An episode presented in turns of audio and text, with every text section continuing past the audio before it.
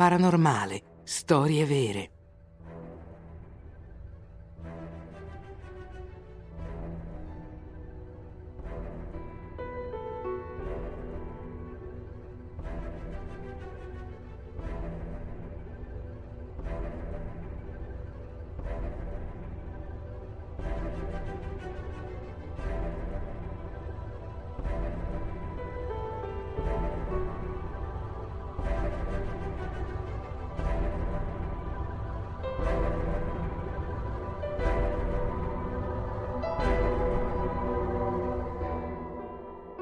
Incontro del terzo tipo a Cergy-Pontoise. Lo stridente squillo del telefono risuona nella gendarmeria addormentata di Val d'Oise. È il 26 novembre 1978, allo scoccare delle 6 del mattino. Un gendarme in servizio, che ha sonnecchiato fino ad ora, prende il telefono, raddrizzando il suo kepi, il berretto d'ordinanza. All'altro capo della linea, due giovani in preda al panico denunciano il rapimento del loro amico, Frank Fontaine, 19 anni, scomparso un'ora fa dalla faccia della terra. Il gendarme si raddrizza, stringe la cornetta in una mano e prende una penna nell'altra. Le domande corrono nella sua testa. Dove è avvenuto il rapimento? Chi sono i colpevoli? Sono pericolosi mafiosi in cerca di un riscatto o un serial killer assetato di sangue? Forse il loro amico doveva dei soldi a qualcuno? Anche se ispirato, il sottufficiale è lontano dal bersaglio. I rapitori vengono da altrove e non corrispondono a nessun profilo conosciuto. Più tardi quella mattina i due giovani testimoni sono stati convocati alla gendarmeria. Uno si chiama Salomon Diaye ha 25 anni e studia contabilità. L'altro si chiama Jean-Pierre Prévost, della stessa età, e lavora come precario per riempire il frigorifero. Due giovani adulti un po' smarriti, sconosciuti ai più. Se tralasciamo le tendenze vagamente anarchiche di Jean-Pierre durante la sua adolescenza del maggio 68, la loro fedina penale è pulita. Le presentazioni sono fatte, il caffè è servito, la deposizione può iniziare. Quella notte del 26 novembre i due giovani si sono alzati alle 4 del mattino nell'appartamento del signor Diaye, situato alla periferia di Pontoise. In fondo all'edificio, Frank Fontaine li aspettava nella sua macchina, una station wagon asmatica con un riscaldamento capriccioso e un bagagliaio pieno di verdure. I tre amici si ritrovano e partono per il mercato di Gisors, decisi a vendere i loro chili di rape. Appena usciti dalla città, non hanno ancora raggiunto la strada principale quando un lampo illumina il cielo ancora stellato. Con il naso contro il parabrezza, Frank scorge laggiù una forma scintillante, poco più grande di un aereo. Una specie di cilindro avvolto nella luce che scende lentamente verso l'orizzonte. Ad un certo punto della caduta, l'oggetto anomalo scompare dietro le ciminiere di una centrale elettrica ai margini della città, e i tre amici decidono di seguirlo. Una volta superato l'edificio, parcheggiano sul bordo di un campo di barbabietole e si dividono. Jean-Pierre e Salomon tornano di corsa all'appartamento per prendere una telecamera, mentre Frank inizia a cercare il punto di atterraggio da solo. Una volta tornati dal signor Diaye, vedono dalla finestra un'enorme massa di nebbia che avvolge la centrale. Si affrettano a raggiungere il loro amico, ma al loro arrivo trovano solo la station wagon vuota, abbandonata sul lato della strada. Il veicolo sembra essere in cattivo stato, più del solito. I fari si accendono e si spengono, il motore romba senza motivo, i tergicristalli impazziscono. Salomon e Jean-Pierre non esitano. Se la danno a gambe e si dirigono verso la città e la cabina telefonica più vicina.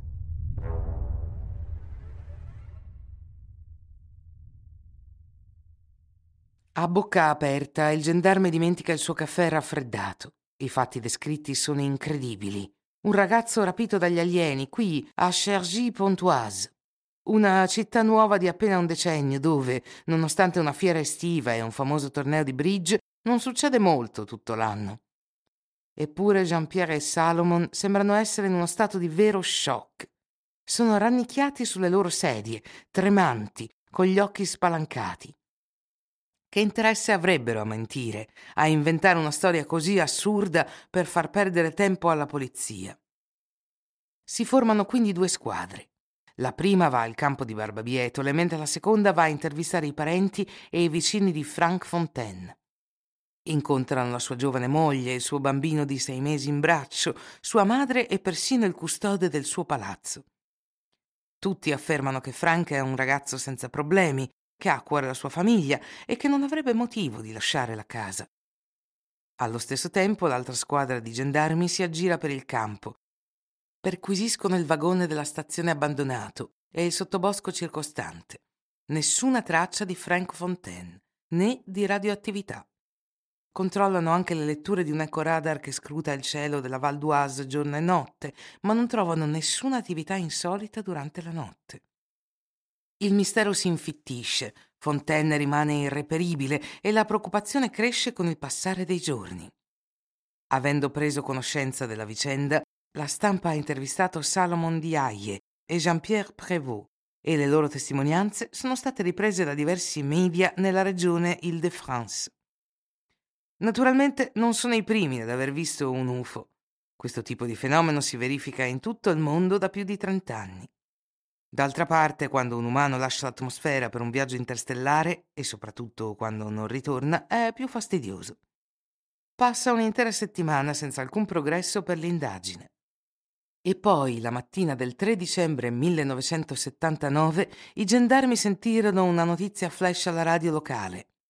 Il presentatore affermava di aver ricevuto una chiamata anonima, avvertendo che Frank Fontaine era ricomparso tutto intero. Si precipitano a casa sua e vi trovano tutta la famiglia. La madre, la moglie, Jean-Pierre, Salomon e nel mezzo Frank, deliziato e allucinato allo stesso tempo.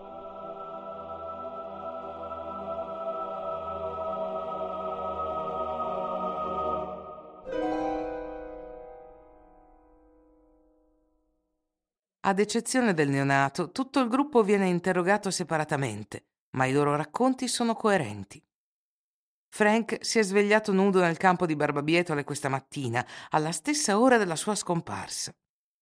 Al momento del risveglio credeva di essere svenuto solo per pochi minuti.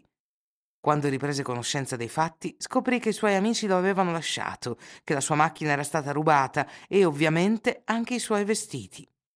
A piedi nudi sull'asfalto umido si precipita a casa di Salomon Diaye, che non risponde, e poi a quella di Jean-Pierre Prévost, che, tra due sbadigli, apre la porta, riconosce il suo amico sul pianerottolo, nudo come un verme, di nuovo tra i terrestri, e lo prende in braccio. Dopo avergli spiegato che la sua assenza non era durata un quarto d'ora, ma piuttosto una settimana, Jean-Pierre ha contattato i suoi parenti e una radio locale per diffondere la felice notizia. Probabilmente un po' offesi, i poliziotti chiedono chi ha pensato bene di avvertirli per ultimi, al che Frank risponde che voleva innanzitutto mettersi un paio di pantaloni e passare un po' di tempo con la sua famiglia, prima di rimanere per ore nella stanza degli interrogatori. Immaginando l'epopea spaziale che ha vissuto ad anni luce di distanza da Pontoise, è facile da capire. Purtroppo Frank Fontaine non ne ha memoria ricorda brevemente di essere uscito dalla station wagon poco prima che la nebbia invadesse il campo, poco prima di perdere coscienza. E questo è tutto. I gendarmi non scoprono altro e non hanno altra scelta che lasciare andare tutti. Due giorni dopo il pubblico ministero insiste, convoca i tre testimoni al palazzo di giustizia di Chergy e ascolta la loro storia. Non c'è modo di verificare la veridicità delle loro parole, né di inseguire i rapitori su una navetta spaziale, quindi il caso viene chiuso in fretta. Dopotutto non è morto nessuno. Quelli che non si arrendono, però, sono i giornalisti, che arrivano da tutte le parti. Alcuni attraversano addirittura la manica per intervistare i tre compagni, piuttosto divertiti dalla loro improvvisa fama. Poi i rappresentanti del Japan la divisione del CNES specializzata in fenomeni aerospaziali non identificati hanno bussato alla porta del signor Fontaine. Erano estremamente interessati ad esaminare un individuo che potrebbe essere stato in contatto con una forma di vita extraterrestre. Si offrono di sottoporlo a una serie di test, ma Frank rifiuta categoricamente, troppo spaventato di essere spogliato su un tavolo da biliardo, lobotomizzato o peggio ancora messo a tacere.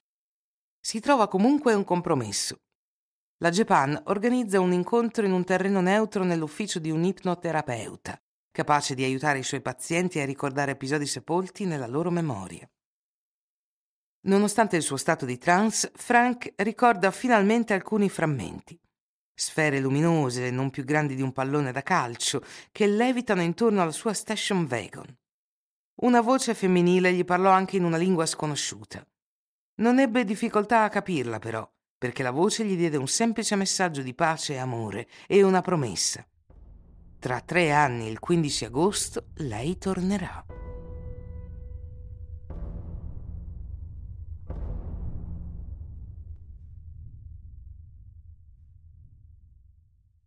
Così, tre anni dopo, il 15 agosto 1981, 2000 persone si riunirono al crepuscolo del campo di Barbabietola vicino a Pontoise.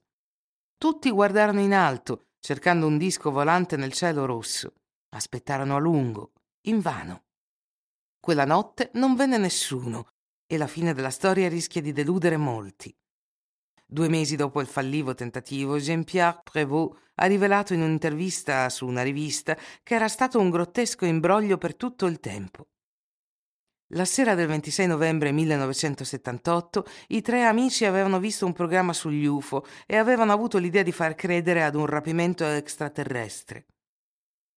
A sentir lui non ci sono mai state sfere volanti, cilindri celesti o nebbia mistica. Frank Fontaine è stato rintanato a casa di un altro complice per otto giorni.